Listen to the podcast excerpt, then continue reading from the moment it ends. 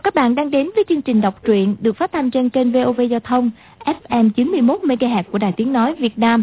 Thưa các bạn, trong chương trình đọc truyện đêm qua, chúng ta đã theo dõi phần bốn mươi bảy bộ truyện Thiên Long Bát Bộ của nhà văn Kim Dung. Để tiện cho quý vị và các bạn đón theo dõi phần tiếp theo, chúng tôi xin phép tóm tắt nội dung phần bốn mươi bảy như sau. Đoàn Diên Khánh dùng trượng sắt thay kiếm thi triển Đoàn gia kiếm pháp để giết Đoàn Chính Thuần, không do thù oán riêng tư mà vì muốn tranh đoạt ngôi vua nước Đại Lý.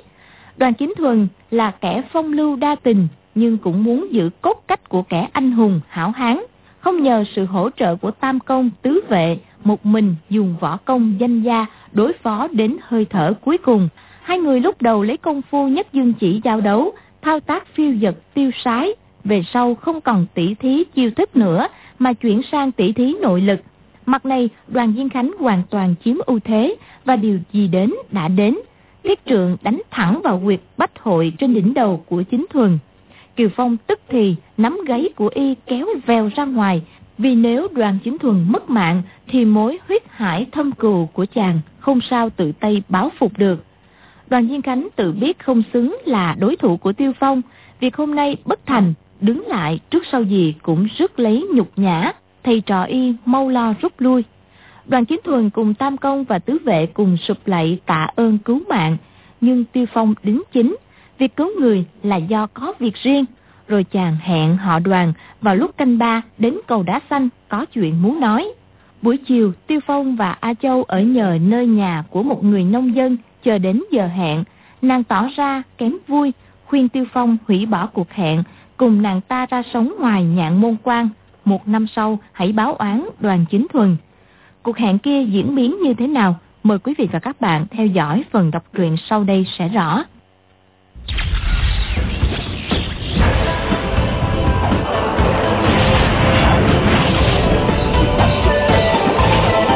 Thiên Long Bát Bộ.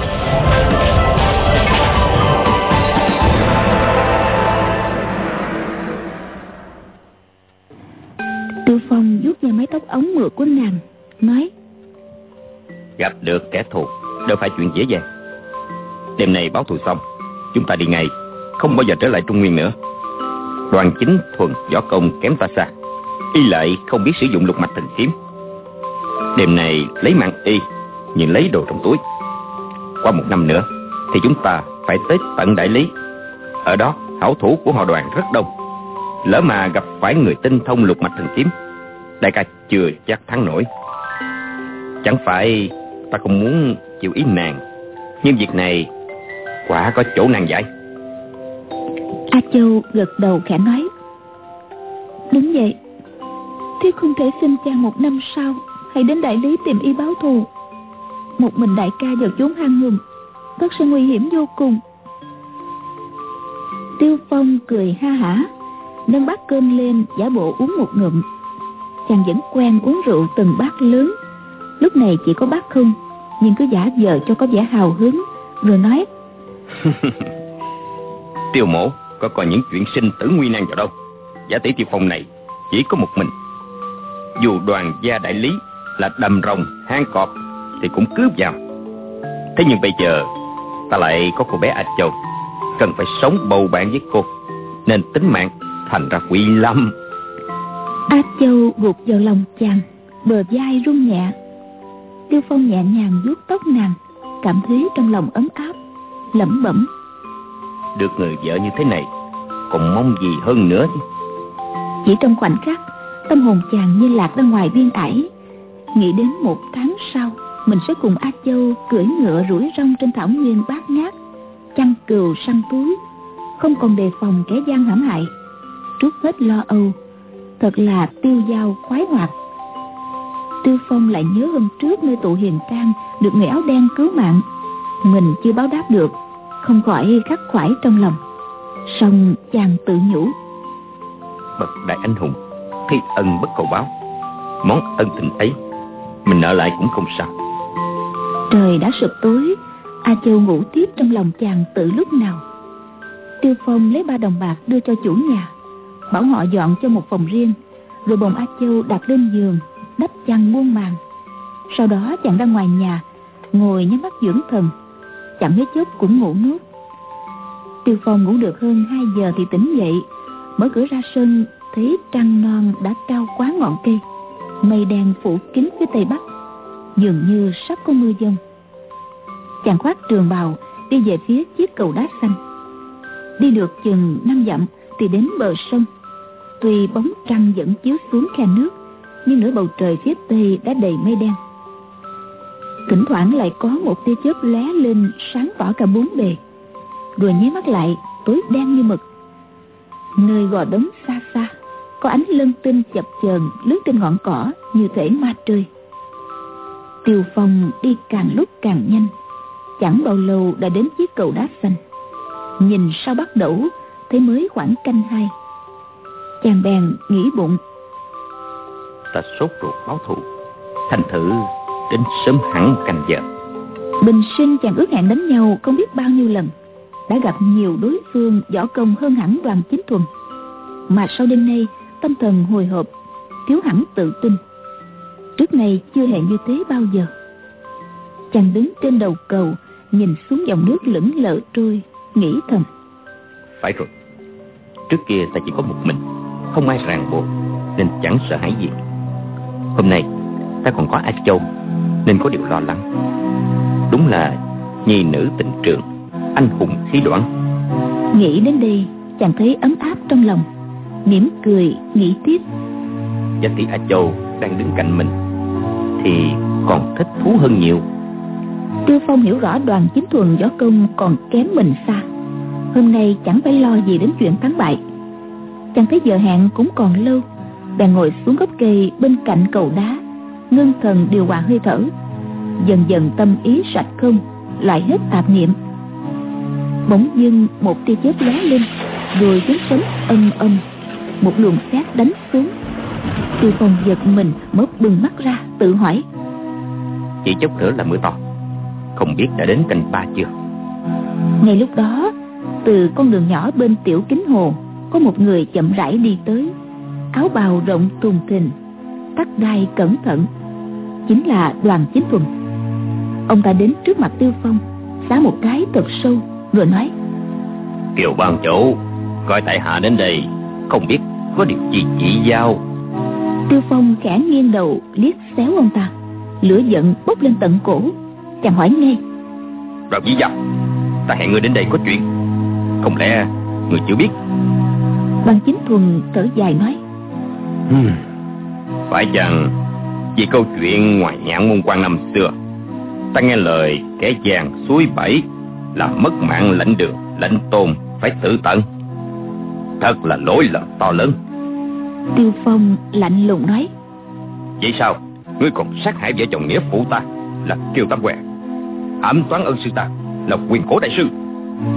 Đoàn Chính Thuần từ từ lắc đầu, buồn bã nói: hmm, Ta chỉ mong bưng bít được chuyện này, ngờ đâu càng lúc càng lấn sâu vào dòng tội lỗi, không sao thoát ra được nữa. Tiêu Phong nói: Ngươi quả là một hán tử thẳng thắn. Bây giờ ngươi tự xử lý mình, hay chờ ta động thủ? Đoàn Chính Thuần đáp: Nếu không được Kiều bang chủ cứu viện, thì trưa nay Đoàn Chính Thuần này đã tán mạng bên tiểu kính hồ rồi. Đoàn mộ sống thêm được nửa ngày là phải cảm tạ ân đức các hạ. Bây giờ Kiều bang chủ muốn lấy mạng tại hạ, xin cứ động thủ. Khi đó sấm sét nổi ầm ầm, những giọt mưa to bằng hạt đậu bắt đầu lợp bợp rơi xuống. Tiêu Phong nghe đối phương nói đầy hào khí, không khỏi động lòng. Chàng vẫn thích kết giao cùng anh hùng hảo hán. Từ lúc tới Đoàn Chính Thuần thẳng thắn hiên ngang, không khỏi đem lòng cảm mến.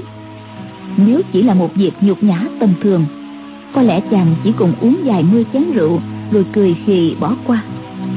Thế nhưng phụ thù không đội trời chung, làm sao bỏ được. Tiêu Phong giơ chưởng lên nói: Đại thù của song thần cùng sư trưởng không thể không báo. Người sát hại song thần, nghĩa phụ nghĩa mẫu và ân sư của ta, cả thảy năm mạng. Bây giờ ta đã năm chưởng, người đỡ năm chưởng rồi. Bất luận còn sống hay đã chết thì mối thù cũng coi như thanh toán xong xuôi. Đoàn Chính Thuần gượng cười đáp: Mỗi mạng người chỉ đổi lấy một chưởng, Thế là Đoàn mộ cực tử nhẹ lắm rồi. Xin thầm cảm thỉnh tình của các hạ. Tiêu Phong thầm nghĩ, võ công họ Đoàn đại lý nổi tiếng thật, nhưng chưa chắc đã chịu nổi một chưởng của Tiêu mộ. Chàng bèn nói, xem đây. Rồi tay trái cuộn một vòng, tay phải đánh ra nghe dù một tiếng. Đột nhiên một tia chớp lóe lên, một tiếng sấm dữ dội trên lưng chừng trời, nghe biết cả tay. Lằn sét này tựa hồ trợ uy cho thế dưỡng của Tiêu Phong, quá được mãnh liệt đến trời long đất lở, trúng giữa ngực Đoàn Chính Thuần, nghe bình một tiếng. Y đứng không vững, ngã khuỵu ngay xuống, nghe bịch một tiếng đã nằm nhũng ra trên lan can chiếc cầu đá xanh, không động đậy gì nữa. Tiêu Phong ngạc nhiên tự hỏi, sao y không muốn chuyển ra chúng đỡ, không lẽ lại đến thế? Chàng tung mình nhảy tới, nắm ria cổ áo y nhấc lên, bất giác kinh ngạc, tai ù đi, không còn biết mưa đang hắt vào mặt mình nữa. Trong đầu chàng chỉ còn một ý nghĩ, sao y lại nhảy bổng như thế này? Trưa hôm đó, khi ra tay cứu Đoàn Chính Thuần, chàng đã xách y khá lâu. Con người võ công cao cường như Tiêu Phong thì trong tay chỉ xuất đi nửa cơn là phát hiện ngay lập tức. Thế nhưng lúc này thân thể Đoàn Chính Thuần nhẹ hẳn đi hàng mấy chục cân. Trong lòng Tiêu Phong nổi lên một núi kinh hoàng không kể xiết, toàn thân toát mồ hôi lạnh đầm đìa. Một tia chớp nữa lóe lên, Tiêu Phong đưa tay lên sờ vào mặt Đoàn Chính Thuần, thấy có gì nhão nhạt. Chàng xoa một cái, lập tức rã ra. Trong ánh chớp chàng thấy rõ ràng, thất thanh kêu lên, A Châu! A Châu! Trời ơi! Thì ra là nàng! Chân tay Tiêu Phong bủng rủng không còn chút khí lực nào. Chàng khuỵu xuống, ôm chặt lấy hai chân A Châu. Thế chưởng của chàng đã dụng toàn lực, dù cao thủ hạng nhất mà không chống đỡ cũng chịu không nổi, huống chi là cô bé A Châu ẻo lả thướt tha.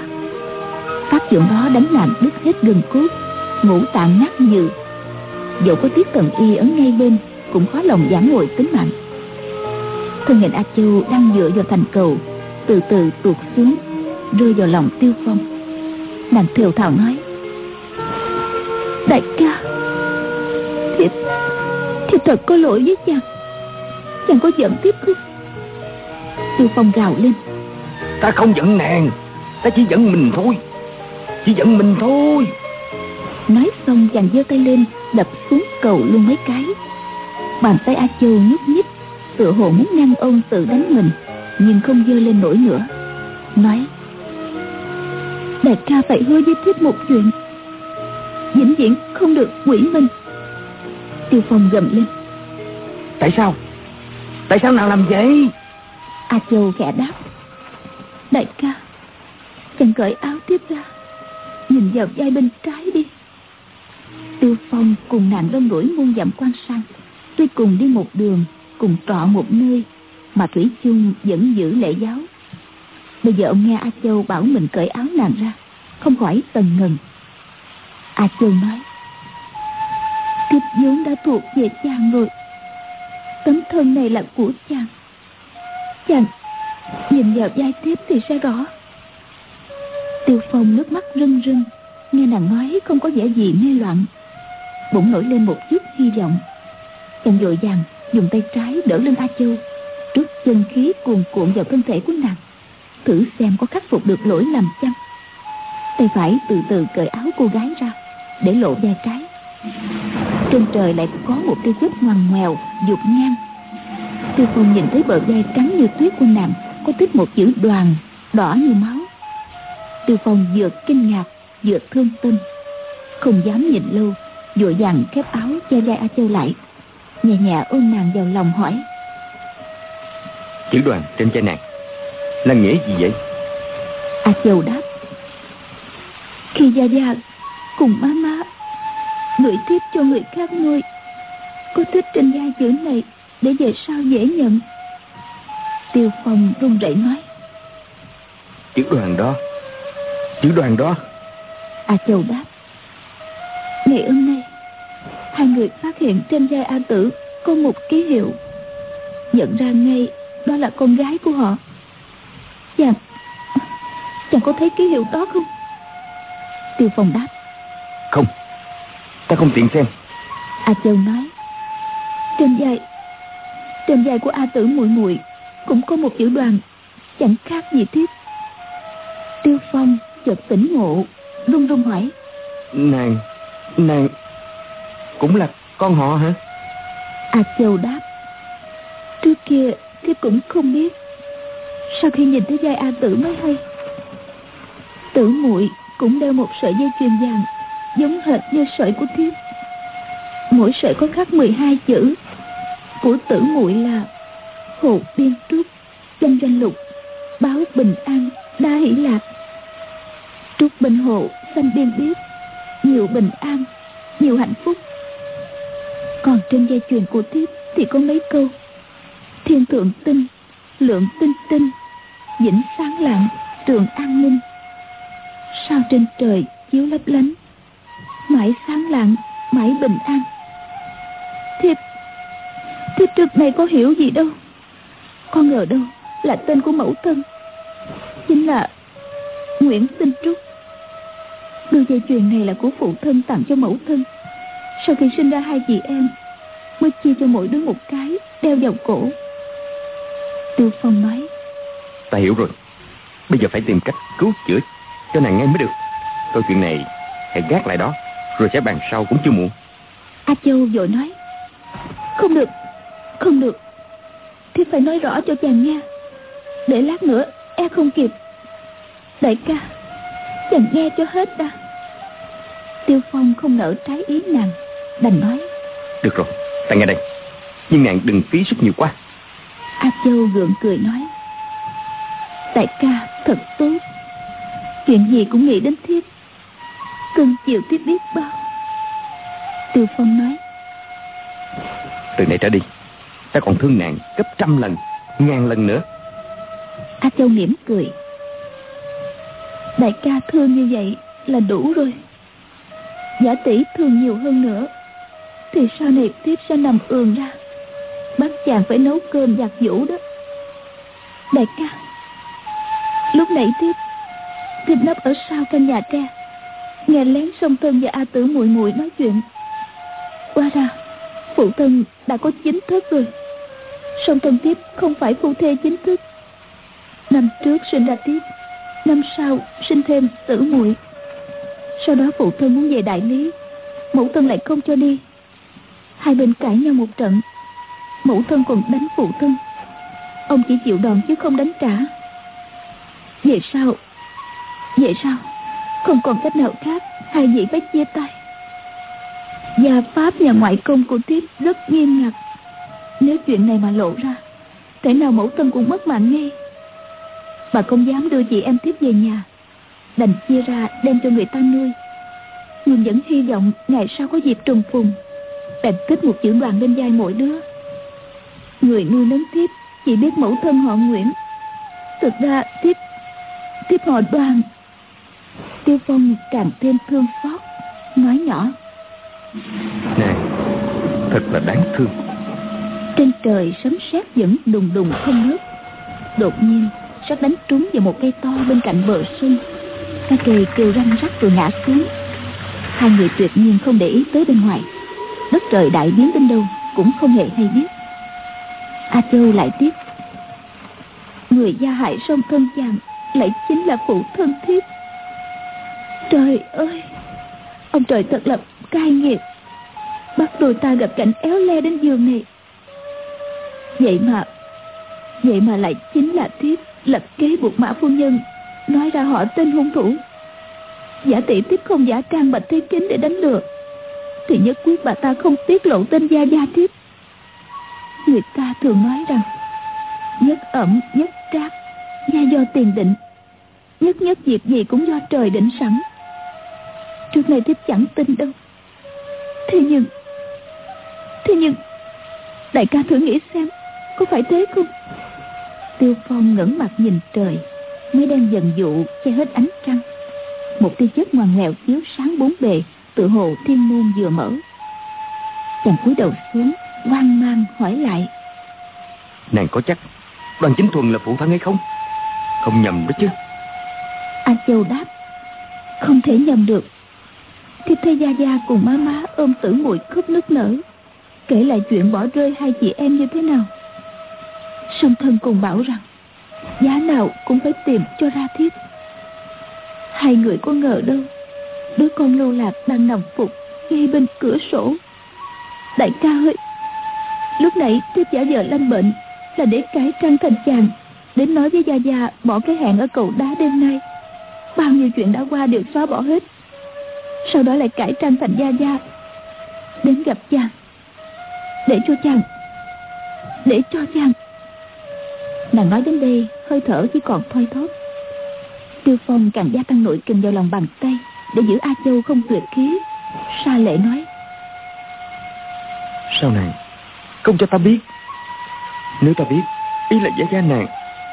Chàng không nói tiếp được, cũng chưa hiểu nếu mình biết Đoàn Chính Thuận là cha người mình yêu thương nhất thì phải làm sao. A Châu nói: Thiếp suy đi tính lại đã nhiều, đắn đo cực lâu. Đại ca, thiếp vẫn mong được sống bên chàng ít lâu nữa, nhưng biết làm sao. Thiếp nào dám khẩn cầu chàng đừng báo thù cho năm vị thân nhân. Giả tỷ thiếp hồ đồ nói ra mà chàng ưng thuận thì thì suốt đời chàng làm sao mà yên lòng được. Thanh âm của nàng thì càng lúc càng nhỏ, mà trên trời tiếng sấm vẫn ì ầm không ngớt. Nhưng mỗi lời của A Châu lọt vào tai Tiêu Phong còn kinh tâm động phách hơn tiếng sấm nhiều. Chàng gật đầu bứt tai nói: Sao nàng không bảo Gia Gia bỏ đi, đừng đến đây nữa. Mà giả tỷ phụ thân nàng là bậc anh hùng hảo hán, không chịu trốn đi, thì nàng hãy giả làm ta, hẹn lại một nơi thật xa, một ngày thật xa gặp lại. Nàng, nàng việc gì thật khổ đến như thế này? A Châu đáp: Thiếp muốn chàng hiểu rằng một người có thể lỡ tay đánh chết một người khác hoàn toàn chẳng do bản tâm. Có khi nào chàng tưởng đến chuyện hại thiếp đâu, nhưng chính tay chàng đánh thiếp một chưởng. Phụ thân thiếp làm chết song thân chàng cũng chỉ vì vô ý mà nên tội tài trời. Tiêu Phong đăm đăm nhìn nàng. Mấy lần ánh chớp lóe lên, chàng thấy đôi mắt nàng ôn nhu vô hạn. Tiêu Phong trong lòng rung động, biết A Châu lưu luyến mình biết chừng nào, vượt xa những gì chàng đã tưởng. Chàng cũng hiểu rõ một điều: Đoàn Chính Thuần tuy là thân sinh, nhưng nào có ơn dưỡng dục, nàng chịu hy sinh tính mạng, có phần là để mình hiểu được lầm lỗi có thể chỉ vì vô tâm, đừng để trong lòng. Tiêu Phong run run nói: A Châu, nào phải nàng chỉ muốn cứu phụ thân, cũng nào phải chỉ nhắc nhở ta rằng có những lỗi lầm chỉ vì vô ý. Nàng hy sinh chỉ vì ta đó thôi, vì ta đó thôi. Chàng bế nàng lên đứng dậy. A Châu nhoẻn cười, thấy Tiêu Phong hiểu được thâm ý của mình, liền trong lòng hoan hỉ. Nàng biết đã đến lúc lâm chung, không hy vọng Tình Lang hiểu kịp nỗi lòng thầm kín bấy lâu, nhưng rồi chàng đã hiểu. Tiêu Phong nói: Nàng hoàn toàn chỉ vì ta, A Châu, có phải vậy không? A Châu nhỏ nhẹ đáp: Đúng vậy. Tiêu Phong gào lên: Vì sao? Vì sao? A Châu đáp: Họ Đoàn đại lý có tuyệt kỹ lục mạch thần kiếm, nếu chàng giết trấn Nam Dương, họ đâu có để yên. Đại ca ơi, mình có đọc được bộ dịch cân kinh đâu. Tiêu Phong giật mình tỉnh ngộ, dòng lệ nóng bỏng trào ra, ròng ròng nhỏ xuống. A Châu nói: Thiếp cầu xin chàng một việc, chàng có bằng lòng không? Tiêu Phong đáp: Đừng nói một việc, dù đến trăm việc, ngàn việc, ta cũng bằng lòng. A Châu nói: Thiếp chỉ có một cô muội tử, hai đứa từ nhỏ đã không được ở gần nhau, xin chàng chiếu cố đến nó, thiếp chỉ lo nó lầm đường lạc lối. Tiêu Phong gượng cười nói: Ừ, đợi khi nàng khỏe hẳn, chúng ta sẽ đi tìm tử muội để hai chị em đoàn tụ bên nhau. A Châu mơ màng nói: Đợi thiếp khỏe, đại ca ơi, chúng ta sẽ cùng ra ngoài ải nhạn môn quan, cưỡi ngựa đi săn, thả bò chăn cừu. Chàng nghĩ xem, tử muội có chịu đi theo không? Tiêu Phong đáp: Dĩ nhiên là Tử muội đi chứ. Tỷ tỷ và tỷ phu, Bảo đi, không lẽ không đi? Đột nhiên có tiếng cười khúc khích. Từ dưới gầm cầu đá xanh có một người chui ra kêu lên: Xấu hổ thiệt, cái gì mà tỷ tỷ với lại tỷ phu, ta không có đi đâu. Người đó tên nhìn mảnh mai, khoác áo tươi, chính là A Tử. Tiêu Phong từ lúc lỡ tay đánh A Châu một chưởng, bao nhiêu tâm ý để cả vào nàng. Với bản lĩnh của chàng, làm gì không biết con người đang nấp dưới gầm cầu. Nhưng một là vì mưa to gió lớn, sấm chớp đùng đùng, hai là vì tâm thần đại loạn. Đến khi A Tử chui ra, chàng mới phát giác. Tiêu Phong kinh ngạc kêu lên: A Tử, muội tử, mau mau lại đây gặp tỷ tỷ đi. A Tử biểu môi đáp: Ta nấp dưới dòm cầu, cốt để xem ngươi giao đấu với Gia Gia. Ai ngờ ngươi lại đánh trúng tỷ tỷ. Hai người nhỏ to thì thầm gì, ta đâu có muốn nghe. Muốn tâm sự thì cứ tự nhiên đi, sao lại dính líu ta vào? Cô vừa nói vừa đủng đỉnh tiến lại. A Châu nói: Hảo muội muội, từ nay trở đi, Tiêu đại ca sẽ chiếu cố đến muội, muội cũng nên chiếu cố cho anh ấy. A Tử cười khanh khách nói: Cái thằng cha mang rợ thô lỗ kia, ta chẳng thèm đâu. A Châu đang nằm trong lòng Tiêu Phong, bỗng dãy nhẹ mấy cái, đầu ngoẹo xuống, mái tóc xõa ra phủ lên vai ông, rồi không còn động đậy gì nữa. Tiêu Phong thất kinh gọi lớn: A Châu, A Châu! Chàng đưa tay xem mạch thì mạch đã dừng rồi, tưởng chừng trái tim chàng cũng dừng theo. Lại để tay lên mũi thì hơi thở cũng không còn. Chàng gào lên: A Châu, A Châu! Dù có gọi đến nghìn vạn lần, A Châu cũng không đáp lời được nữa. Tiêu Phong vội vàng đem chân lực trút vào người nàng, nhưng A Châu vẫn không hề cử động. A Tử thấy A Châu tắt thở cũng kinh hãi không đùa cợt nữa, hoảng hốt rú lên: Ngươi, ngươi đánh chết tỷ tỷ của ta rồi! Tiêu Phong đáp: Phải rồi, chính ta đánh chết lệnh tỷ, cô báo thù đi, cô giết ta đi, mau lên, mau lên! Chàng đặt A Châu xuống, phưỡng ngực ra gào lên: Cô mau giết ta đi! Thực tình chàng chỉ mong A Tử rút dao đâm vào ngực mình, như vậy mới chấm dứt được nỗi đau vô cùng tận này. A Tử thấy Tiêu Phong nghiến răng nghiến lợi, trông thật dễ sợ, kinh hãi lùi lại mấy bước kêu lên: Ngươi, ngươi đừng có giết ta nha! Tiêu Phong cũng tiến lên theo, đưa tay lên xé áo, đánh loạt một tiếng, phanh ngực ra mà nói: Cô có độc châm, độc kích, độc chùy, phóng chết ta đi! Dưới ánh chớp, A Tử trông rõ trên ngực ông có đầu một con chó sói xanh lè, nhe nanh hung ác, lại càng khiếp vía, rú lên một tiếng rồi quay người chạy tuột mạng. Tiêu Phong đứng sững trên cầu, thương tâm cực điểm mà hối hận cũng cực điểm, đập tay vào lan can cầu đánh chát một tiếng, đá vỡ bay tung tóe. Chàng đánh hết chưởng này đến chưởng khác, muốn khóc mà không khóc được. Bỗng nghe lách cách, rồi một tiếng đá lan can rơi tòm xuống sông. Một ánh chớp lại lóe lên soi đỏ mặt A Châu, nỗi thân tình tha thiết của nàng nhưng vẫn còn vương trên khóe mắt. Tiêu Phong lại gào lên một tiếng: A Châu! Chàng ôm sát người yêu lên, chạy như bay vào giữa đồng không mông quạnh. Sấm chớp vẫn đùng đùng, mưa như trút nước. Chàng hất chạy lên tiền núi, lại chạy xuống khe sâu, đầu óc hỗn loạn trống rỗng, không còn biết gì nữa. Sấm chớp thưa dần nhưng mưa chưa ngớt, phương đông đã ửng đỏ, bầu trời cũng sáng dần. Tiêu Phong đã chạy điên cùng một lúc lâu mà không hề mỏi mệt, chỉ muốn tự hành hạ cho chết đi, để mãi mãi ở bên cạnh A Châu. Chàng gào rú từng hồi, chạy tràn, chạy ẩu, không hiểu tại sao lại quay trở về chiếc cầu đá xanh. Tiêu Phong vẫn lảm nhảm: Ta đi tìm Đoàn Chính Thuần, bảo y giết ta đi mà báo thù cho con cái. Chàng bèn rảo bước chạy về tiểu kính hồ. Chẳng bao lâu, Tiêu Phong đã đến bờ hồ, cất tiếng gọi to: Đoàn Chính Thuần, ta đã giết con ngươi, ngươi đã giết ta đi, ta không đánh trả đâu, mau ra đây giết ta đi! Chàng ôm ngang lưng A Châu, đứng trước khu rừng trúc, đợi đã lâu mà trong rừng vẫn lặng như tờ, không thấy một ai. Tiêu Phong tiến vào, đi đến trước căn nhà tre, đạp tung cánh cửa bước vào gọi to: "Đoàn Chính Thuần, ngươi ra đây giết ta đi!" Nhưng trong nhà trống không, chẳng thấy một ai. Chàng tìm khắp cả nhà, nhà ngang, nhà sau, vẫn không thấy Đoàn Chính Thuần cùng thuộc hạ đâu. Đến cả chủ nhà là Nguyễn Tinh Trúc và A Tử cũng không thấy đâu. Đồ đạc trần thiết trong nhà vẫn yên nguyên, dường như mọi người hốt hoảng ra đi, không kịp mang theo gì cả. Tiêu Phong nghĩ thầm: "Đúng rồi, chắc là A Tử chạy về báo là ta muốn giết Đoàn Chính Thuần để báo thù. Y dù không chịu bỏ đi, nhưng Nguyễn Tinh Trúc và bọn thuộc hạ ép y phải xa chạy cao bay.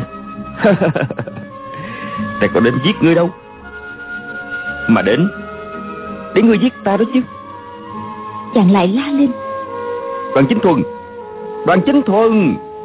Thanh âm vang dội rất xa, nhưng đáp lại chỉ có tiếng gió thổi xào xạc. Bên tiểu kính hồ, rừng trúc quạnh quẻ không một bóng người. Tiêu Phong tưởng chừng trời đất này chỉ còn một mình chàng.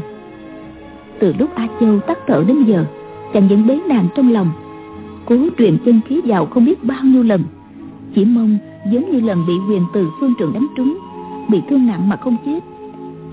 Thế nhưng lần trước đại kim cương chưởng của Huyền Tự đánh vào chiếc gương đồng trong tay Tiêu Phong, A Châu nằm trong tay kia chẳng qua chỉ bị chấn động. Còn lần này phát chưởng của Tiêu Phong đánh thẳng vào giữa ngực thì nàng còn sống làm sao được. Chàng có cố gắng cách nào thì A Châu vẫn không động đậy. Tiêu Phong ôm A Châu, ngơ ngẩn ngồi trước hiên nhà từ sáng tới trưa, rồi từ trưa tới tối.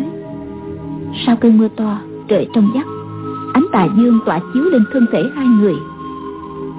Khi chàng ở tụ hiền trang bị quần hùng dây đánh, anh em trở mặt, tình thế nguy ngập nhưng không nao núng chút nào.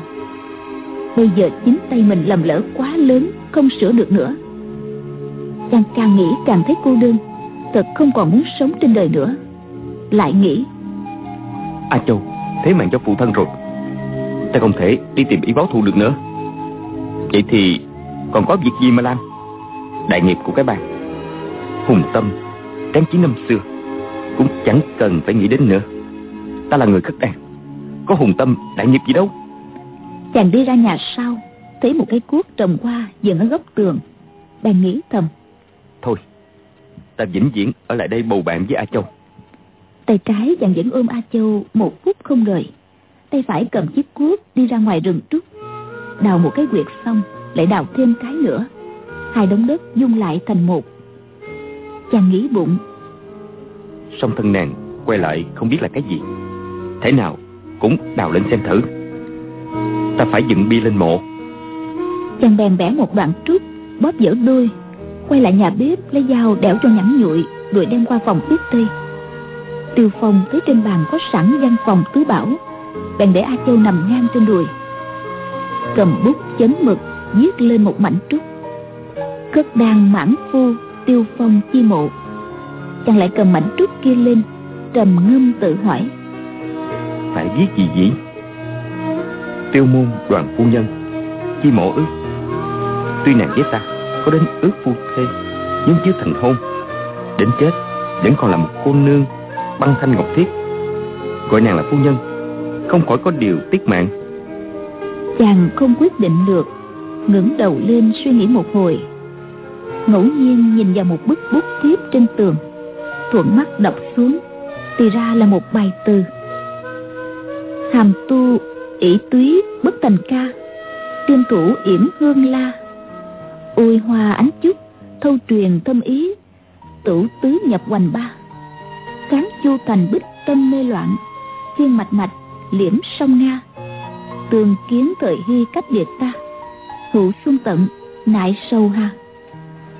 Tiêu Phong không đọc sách nhiều, trong bài từ này cũng có mấy chữ không biết, nhưng đại khái cũng hiểu được đây là một bài từ tả tình yêu trai gái uống rượu với ánh nến trong màn lụa. Tương kiến thì ít mà cách biệt lại nhiều, nên trong lòng buồn bã.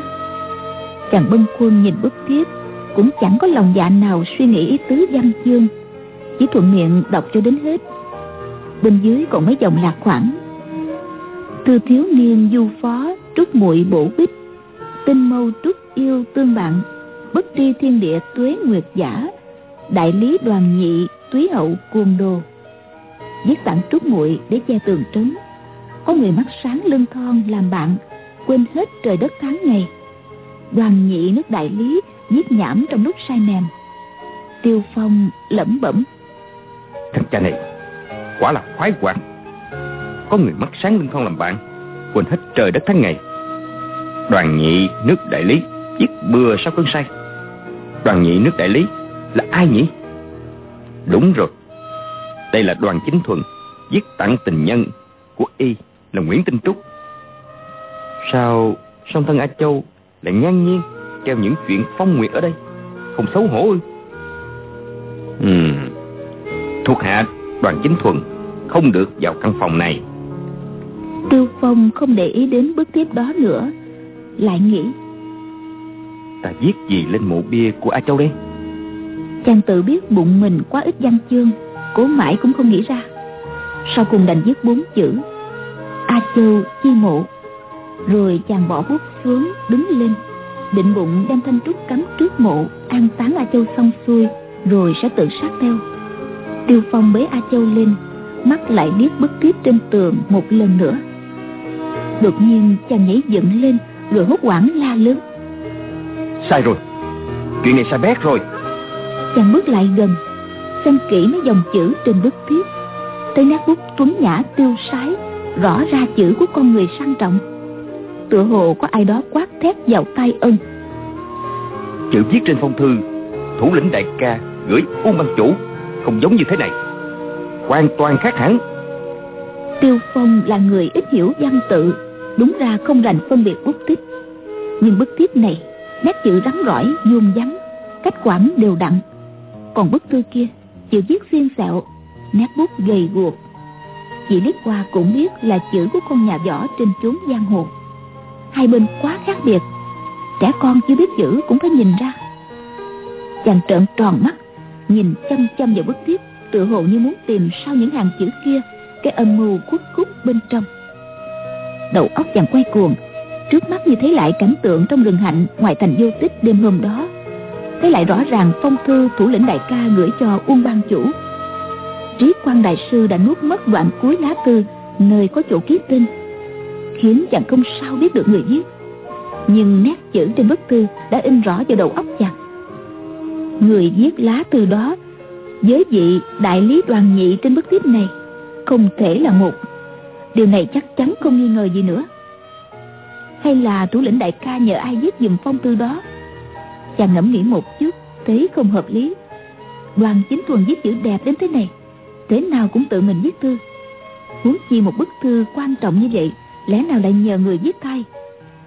Còn bài từ phong lưu lãng mạn viết tặng tình nhân, chắc chắn y cũng phải tự mình chấp bút. Chàng càng nghĩ càng thấy khó hiểu, không ngớt tự hỏi: hay là thủ lĩnh đại ca không phải là Đoàn Chính Thuần? Hay là bức thiếp này không phải Đoàn Chính Thuần viết? Không có lý nào thế được. Nếu chẳng phải Đoàn Chính Thuần thì còn ai là đại lý Đoàn Nhị viết một bài từ lãng mạn treo ở đó chứ? Hay là Mã phu nhân nói sai? Cũng không thể được, bà ta có quen biết gì Đoàn Chính Thuần đâu. Người nơi phương Bắc kẻ khóc trời Nam, một bên là vợ của dân Thảo Hiền thô lỗ, một bên là dương công quý tộc, thù quán gì mà phải dựng chuyện gạt mình. Từ lúc chàng biết thủ lĩnh đại ca là Đoàn Chính Thuần, liền hết sạch mọi nỗi nghi ngờ, đầu óc thấy thoải mái, chuyên tâm vào việc báo thù. Bây giờ nhìn thấy bức thiếp này, vô số nghi vấn lại hiện lên. Giả tỷ phong thư kia không phải do Đoàn Chính Thuần viết thì thủ lĩnh đại ca dĩ nhiên không phải là y. Nếu vậy thì là ai? Vì cớ gì Mã phu nhân lại bịa đặt gạt mình? Bên trong còn có âm mưu ngụy kế gì đây? Ta ngộ sát A Châu, nàng cam tâm chịu chết vì ta, cũng đều do sai lầm mà ra ư? Vậy là oan khuất không những chưa kết thúc mà lại chồng cao thêm. Sao ta lại không nhìn thấy bức thiếp này từ trước? Chỉ vì bức thiếp này treo trong phòng riêng, làm sao ta thấy được? Giả tỷ Tiêu Phong không đi tìm bút, mà tình cờ ngó thấy bức thiếp này. An táng A Châu xong rồi tự sát, thì câu chuyện này kết thúc tại đây. Nhưng ông trời không để cho hai người phải chết hồ đồ như vậy. Ánh dương quang nhạt dần, những tia nắng cuối cùng từ từ khuất sau dãy núi. Bỗng Tiêu Phong nghe thấy tiếng chân hai người đi từ bờ Tiểu Kính Hồ đến khu rừng trúc. Hai người này còn ở ngoài xa, nhưng chàng ngưng cần nghe ngóng, nhận ra đó là hai người đàn bà, liền nghĩ thầm: chắc hẳn mẹ con A Tử trở về, ta phải hỏi Đoàn phu nhân cho rõ xem bước tiếp này có phải Đoàn Chính Thuần giết không. Nhưng thế nào bà ta cũng hận ta làm chết A Châu, muốn giết ta. Ta quyết quyết chàng đang định không chống trả, nhưng nghĩ lại, nếu thật sự A Châu chết oan, kẻ giết xong thân ta là người khác, thì tên đại ác này lại nợ ta thêm một món quyết cừu nữa. Chẳng phải y giết chết A Châu thì còn ai? Lẽ nào ta đành chịu chết, không giữ mạng sống để báo thù? Hai người đàn bà kia đi vào khu rừng trúc, càng lúc càng gần. Tiêu Phong đã nghe thấy tiếng hai người nói chuyện với nhau. Một người nói: phải cẩn thận đó, con tiện nhân này đó không tầm thường, nhưng rất nhiều ngụy kế. Tiếng một cô gái đáp lại: mụ ta chỉ có một mình thôi à, mẹ con mình thế nào cũng thanh toán được. Người lớn tuổi hơn nói: thôi im đi, đừng có nói gì nữa, gặp mụ là hạ sát thủ ngay, không chần chờ gì cả. Cô gái đáp: lỡ Gia Gia biết được. Người đàn bà lớn tuổi gạt đi: ngươi lại còn nể mặt Gia Gia nữa hả? Thế rồi hai người không nói gì nữa, rón rén đi vào. Một người đi về hướng cửa chính, còn một người thì vòng ra sau nhà, rõ ràng là tiền hậu giáp công. Tiêu Phong rất lấy làm kỳ, nghĩ thầm: giọng nói hai người này không phải Nguyễn Tinh Trúc và A Tử, nhưng cũng là hai mẹ con đến đây giết một nữ nhân. À, chắc là định giết Nguyễn Tinh Trúc. Già già cô gái lại không tán thành việc này. Chàng nghĩ như vậy nhưng chẳng để tâm tới, lại ngồi ngơ ngẩn xuất thần. Lát sau bỗng nghe tiếng kẹt cửa, ai đó đã đẩy cửa tiến vào. Tiêu Phong vẫn không ngẩng lên, chỉ thấy một đôi bàn chân đi hài đen nhỏ nhắn đến trước mặt, cách độ bốn thước thì dừng lại. Kế đó cửa sổ bên hông mở ra, một người nhảy vào đứng bên cạnh chàng. Chỉ nghe tiếng cũng biết là võ công tầm thường. Tiêu Phong vẫn ôm A Châu không nhúc nhích, trong đầu cứ quẩn quanh mấy câu hỏi. Thủ lĩnh đại ca, có phải là Đoàn Chính Thuần không? Trong ngôn ngữ của Trí Quang đại sư có ẩn ý gì? Từ trưởng lão có ngụy kế gì? Lời của Mã phu nhân là hư hay thật? Quả là mờ mịt, chàng hết đoán thế này lại nghĩ thế khác, tâm thần loạn chuyển, ruột rối như mớ bồng bông. Cô gái bỗng cất tiếng hỏi: ngươi là ai vậy? Con tiện tỳ họ Nguyễn đâu rồi? Thanh âm cô lạnh lẽo, giọng điệu kinh mạng cùng cực. Tiêu Phong chẳng thèm để ý, vẫn chìm sâu vào nghi vấn. Người lớn tuổi hơn hỏi: tôn giá liên hệ với con tiện tỳ họ Nguyễn kia thế nào? Cô gái này là ai? Nói ngay cho ta nghe. Tiêu Phong vẫn không ngẩng lên. Cô gái liền sẵn giọng nói: ngươi câm hay là ngươi điếc vậy? Sao mãi không trả lời? Giọng nói cô ta đầy vẻ giận dữ. Tiêu Phong vẫn mặc kệ, ngồi trơ trơ như tượng đá. Cô gái bèn dậm chân, trường kiếm trong tay rung một cái, mũi kiếm rít lên do do, chỉ cách nguyệt thái dương của Tiêu Phong vài tấc, quát lên: ngươi còn giả vờ ngớ ngẩn, ta cho nếm mùi lưỡi kiếm này. Tiêu Phong không lý gì đến nguy hiểm bên ngoài, đầu óc vẫn loay quay giữa bao nhiêu nghi vấn. Cô gái phóng kiếm ra, sượt qua cổ chàng độ một tấc. Tiêu Phong nghe rõ đường kiếm đi trệt, vẫn thản nhiên không thèm né tránh. Hai người đàn bà thấy vậy không khỏi kinh hãi. Cô gái gọi mẹ: má má, chắc gã này điên khùng. Cô gái y ôm trên tay dường như chết rồi. Người đàn bà đáp: chắc là y giả vờ đó. Trong nhà con tiện nhân này làm gì có người tốt chứ, chém đi một đau rồi khảo đã sao? Bà chưa dứt lời, lưỡi đao trong tay trái đã nhằm bả vai Tiêu Phong chém xuống. Đợi cho lưỡi đao còn cách nửa thước, chàng tay phải vươn ra, dùng hai ngón tay kẹp lấy sống đao. Thanh đao khựng lại ngay, không chém xuống được nữa. Chàng giận chỉ lực đẩy về phía trước, đốc đao đập trúng yếu huyệt trên vai người đàn bà. lập tức bà ta không nhúc nhích được. Tiêu Phong tiện đà rung tay một cái, tiếng lách cách vang lên, thanh đào đã gãy bưng. Tiêu Phong quẳng luôn xuống đất, trước sau vẫn không ngẩng lên nhìn đối thủ. Cô gái thấy mẹ bị chế ngự, cả kinh nhảy người lại, bắn gieo giáo luôn bảy mũi đoản tiễn vào Tiêu Phong. Tiêu Phong nhặt thanh đao gãy gạt được hết, lại vung tay ném ra, cán đao đập vào hông cô ta, nghe bịch một tiếng. Cô gái kỳ rú lên, nguyệt đạo cũng bị ném trúng, đứng sững như cây trồng. Người đàn bà kinh hoảng hỏi: "Con có bị thương không?" Cô gái đáp: "Hông của con đau lắm, nhưng mà chưa đến nỗi bị thương. Má má ơi, con bị ném trúng huyệt kinh môn rồi." Người đàn bà đáp: "Ta bị điểm huyệt trung phủ rồi. Người Người này võ công lợi hại quá." Cô gái nói: "Má má à, gã này là ai vậy? Y không đứng lên mà vẫn chế ngự được mẹ con mình, xem chừng có tà thuật đó." Người đàn bà không dám hung hăng nữa, đổi sang giọng dịu dàng nói với Kiều Phong: "À, mẹ con chúng tôi với tôn giá đây không tù không oán, vừa rồi mạo phạm ra tay càng rỡ, thật là có lỗi, mong tôn giá rộng lượng nới tay cho." Cô gái lập tức xen vào: "Không không, thua thì thôi chứ, hà tất phải năn nỉ hắn sao? Ngươi có giỏi thì chém chết bản cô nương đi, ta không sợ đâu." Tiêu Phong chỉ lờ mờ nghe hai mẹ con nói, đại khái là người mẹ xin tha, còn cô gái ngang tàn. Nhưng họ nói những gì thì chàng không để vào tay. Lúc này trong nhà đã tối, một hồi nữa thì bóng đêm hoàn toàn bao phủ. Tiêu Phong trước sau vẫn bồng A Châu ngồi tại đó, không xê dịch chút nào. Bình thời chàng là người sáng suốt mẫn tiệp, gặp việc khó giải quyết đến lưu cũng quyết đoán rất mau lẹ. Gặp việc không thể tra xét rõ ngay thì tạm gác một bên, không hề chần chừ do dự.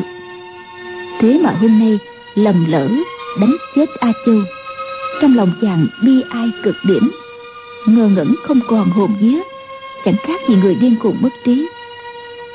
Người đàn bà khẽ bảo con: "Con thử dẫn khí tới huyệt Hoàng Kiêu xem sao, cố mà đã thông kinh mạch, giải huyệt bị phong tỏa."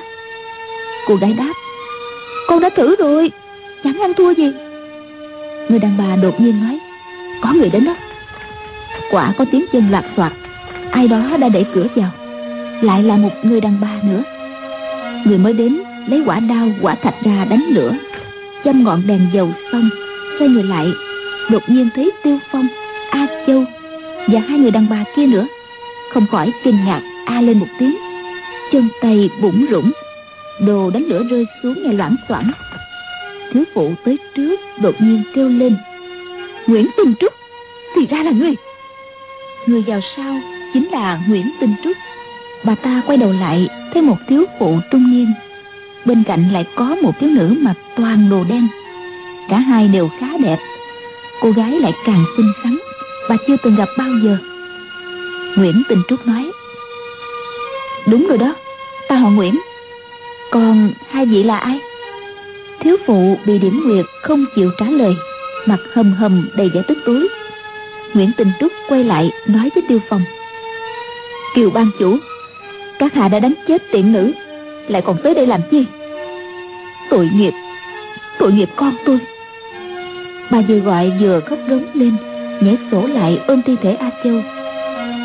Tiêu Phong vẫn ngồi thộn mặt ra mà nhìn, một lúc lâu mới nói: "Đoàn phu nhân, ta gây nên tội nghiệp thâm trọng, xin phu nhân chém chết ta đi." Nguyễn Tinh Trúc nói: "Ta có chém chết các hạ thì đứa con khốn khổ của ta cũng không sống lại được nữa. Kiều ban chủ, các hạ trách ta và gia gia của A Châu đã làm một chuyện sai lầm rất đáng hổ thẹn, đến nỗi đứa trẻ phải một đời lên đêm, không biết cả phụ mẫu thân sinh là ai. Các hạ trách như vậy là phải. Có điều muốn tiếc hận thì phải giết Đoàn Dương gia, không thì giết ta, sao lại giết A Châu?" Lúc này đầu óc Tiêu Phong thật là mê muội. Phải một lúc sau chàng mới bàng hoàng hỏi lại: "Chuyện gì mà lại sai lầm, rất đáng hổ thẹn chứ?" Nguyễn Tinh Trúc vừa khóc vừa đáp: "Các hạ đã biết rồi sao còn hỏi tới hỏi lui. A Châu, A Châu và A Tử đều là con tư sinh của ta, không dám mang về nhà, đành phải đem cho người khác nuôi. Tiêu Phong run rẩy nói: Hả? Hôm qua ta hỏi Đoàn Chính Thuần, phải chăng đã là một chuyện sai lầm đáng hổ thẹn? Chính y đã thừa nhận chuyện đó chỉ là việc em A Châu và A Tử cho người khác nuôi hay sao? Nguyễn Tinh Trúc nổi giận đáp: Chuyện như vậy còn chưa đủ đau thương hay sao? Ngươi nghĩ Ngươi nghĩ ta là thứ đàn bà tồi tệ, chuyên làm những chuyện xấu xa hơn nữa hay sao? Tiêu Phong lại hỏi: Hôm qua Đoàn Chính Thuần còn nói, hôm nay ta được gặp lại đứa trẻ năm xưa, không cha không mẹ.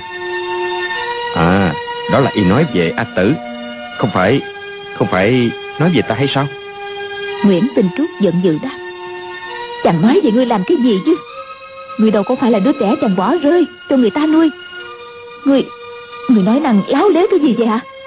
Ta đâu có đẻ ra cái loại súc sinh như ngươi. Bà vừa thẹn vừa giận Tiêu Phong đến cực điểm, nhưng lại sợ võ công chàng ghê gớm nên không dám động thủ, chỉ động khẩu chửi cho sướng miệng. Tiêu Phong nói: Thế sao lúc ta hỏi y tại sao đến giờ phút này vẫn tiếp tục làm chuyện xấu, y lại thừa nhận hành sự không đoan chính, đức hạnh khiếm khuyết? Nguyễn Tinh Trúc đang gàn rụa nước mắt, bỗng dưng đỏ mặt nói: Trời sinh chàng có tính phong lưu, yêu hết người này đến người khác, mà việc gì đến ngươi mà ngươi phải đổi hơi xem vào. Tiêu Phong lẩm bẩm: Sai rồi, sai bét rồi. Chàng lặng đi một lúc, đột nhiên giơ tay ra tát vào mặt mình luôn bốn cái thật mạnh, kêu bơm bớp. Nguyễn Tinh Trúc hoảng hồn nhảy giọt ra sau hai bước, thấy Tiêu Phong vẫn ra sức tự tát mình, chưởng nào chưởng nấy cực kỳ mãnh liệt. Chỉ trong khoảnh khắc hai má đã sưng vù. Bỗng nghe một tiếng ối chà ngoài cửa, thêm một người nữa bước vào kêu lên: Ái chà, má má đã tháo lấy bức thiếp. Đó chính là A Tử. Nàng nói chưa dứt câu, bỗng thấy trong nhà đầy người, rồi lại thấy Tiêu Phong tay trái ôm sát A Châu, tay phải liên tiếp tự tát vào mặt, không khỏi kinh ngạc sững sờ. Mặt Tiêu Phong sưng húp lên rồi dập dở ra, lập tức máu tươi văng tung tóe. Mặt mũi tay chân chàng đầy máu đã đành, ngay cả vách tường bàn ghế, thi thể A Châu cũng vương vãi những điểm hồng. Nguyễn Tinh Trúc không nỡ nhìn cảnh tượng ghê rợn đó, hai tay liền bưng lấy mặt, nhưng tai vẫn nghe những tiếng bớp bớp rùng rợn. Nhìn không nổi, bèn kêu lên: Thôi mà các hạ đừng đánh nữa, đừng có đánh nữa. A Tử cũng hét lên: Cháu ơi, ngươi làm hỏng thủ bút của gia gia ta rồi, ta bắt đền đó. Cô ta nhảy tót lên bàn, tháo bức thiếp lớn đốm máu trên tường xuống. Thì ra hai mẹ con cô quay trở lại chỉ cốt để đem bức bút thiếp này đi. Tiêu Phong giật mình, ngừng tay không tát nữa, hỏi lại: Đại lý Đoàn Nhị viết bức thiếp đó quả thật là Đoàn Chính Thuần hay sao? Nguyễn Tinh Trúc nói: Không phải chàng thì còn ai vào đây nữa. Bà ta nhắc đến Đoàn Chính Thuần, nét mặt bất giác lộ vẻ thâm tình, lại thêm mấy phần kiêu ngạo. Lời bà ta nói đã giải quyết mấy nghi vấn trong đầu Tiêu Phong. Bức thiếp này đúng là thủ bút của Đoàn Chính Thuần, phong thư gửi Uông Ban Chủ kia không phải của Đoàn Chính Thuần, thủ lĩnh đại ca hiển nhiên không phải Đoàn Chính Thuần. Trong lòng chàng liền nảy ra một ý niệm: Mã phu nhân du quan cho Đoàn Chính Thuần, bên trong hẳn có ấn tình trọng đại. Nếu ta gỡ được chỗ thắt này thì mọi việc tự khắc lộ ra ngay. Tiêu Phong nghĩ như vậy, lập tức bỏ ý định tự hủy thân mình. Vừa rồi chàng tự tát một hồi, tuy máu tươi chảy ra lên láng, nhưng cũng nhờ đó mà phát tiết được đôi phần uất hận đau thương. Chàng bèn ôm sát A Châu đứng lên. A Tử chợt thấy hai mảnh trúc ông viết để trên bàn, bật cười nói: À, thảo nào ngoài kia có hai cái huyệt, ta đang ngạc nhiên chưa hiểu, thì ra ngươi định chết theo rồi chôn chung với chị của ta. Ái chà, quả thực cũng giống đa tình. Tiêu Phong nói: Ta trúng phải độc kế của gian nhân, đánh chết A Châu. Bây giờ ta phải đi báo thù cho nàng đã, sau đó mới yên tâm theo xuống suối vàng. A Tử hỏi: Kẻ gian đó là ai vậy? Tiêu Phong nói: Hiện giờ ta cũng chưa biết, còn phải điều tra. Chàng nói xong liền bước ra, tay vẫn ôm A Châu. A Tử cười nói: Ngươi cứ ôm cái thi thể tỷ tỷ ta mà đi tìm kẻ gian à? Các bạn thân mến, chúng ta vừa theo dõi phần bốn mươi tám bộ truyện Thiên Long Bát Bộ của nhà văn Kim Dung. Mời quý vị và các bạn đón theo dõi phần tiếp theo cũng được phát sóng vào đêm mai trên kênh vê o vê Giao thông ép em chín mươi mốt mê ga héc của Đài Tiếng nói Việt Nam. Bây giờ thì nhóm thực hiện chương trình xin phép nói lời chào tạm biệt. Chúc quý vị và các bạn một đêm ngon giấc.